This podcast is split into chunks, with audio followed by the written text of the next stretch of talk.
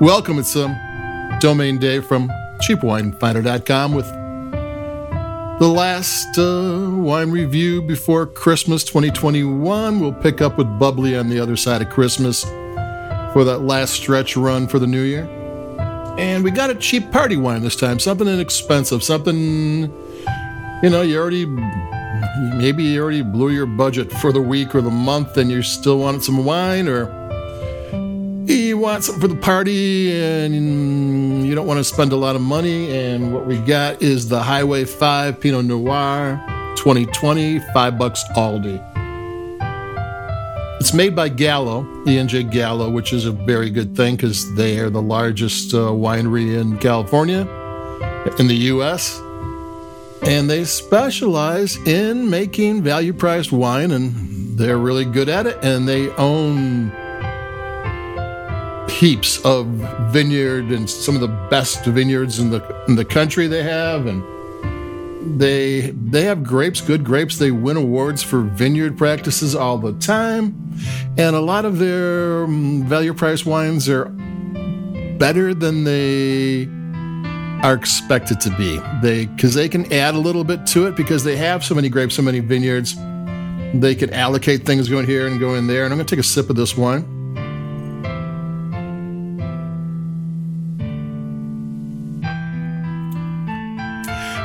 It's a Pinot Noir, which,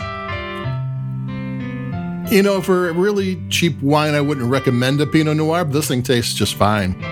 It's a party wine. I mean, at five bucks a bottle, you get four glasses to a bottle. It's a buck and a quarter. You know, you, you buy f- five bottles for $25, and that's 20 glasses of wine. I would also recommend if you're having a party and you want a white wine, get the Lindemans Bin 65 Chardonnay. In Chicago, you can find it for $4.99. It's a wine that's been around for 35 years, and it, it's a seriously good Chardonnay. I mean, I wouldn't if I had a if I had a you know a taste for Pinot Noir, I wouldn't buy the Highway Five Pinot Noir. This is more like a nice red wine. But, but the Lindemans is actually, if you're looking for a Chardonnay, and it, it just happens to be really cheap.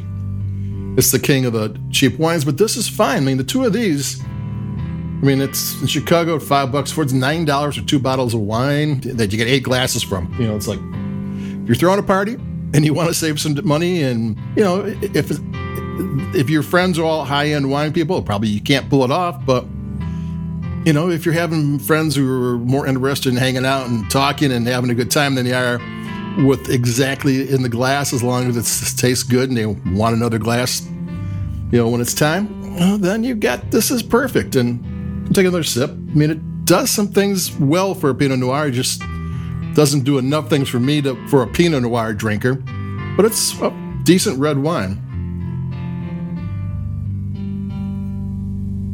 You know, in Europe, where they um, they drink wine with lunch and dinner, most of those people, you know, France, Italy, Spain, wherever, are drinking wine that costs just a couple of euros, two or three euros.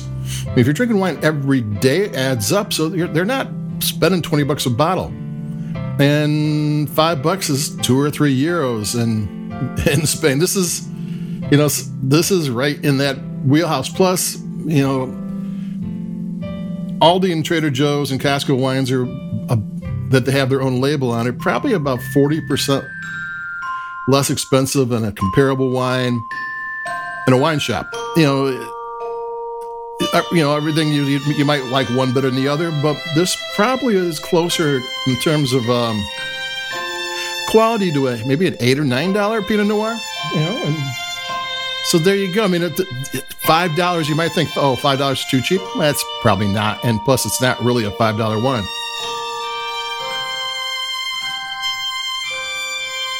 Uh, the longer it's in my glass and warms up, it actually tastes a little better. It's not a complicated wine at all. It's more of a stew. There's no flavor that just sticks out, and I kind of get some some sort of um, vanilla, maybe. So there's some sort of oak going on. Probably not oak barrels, probably chips or something.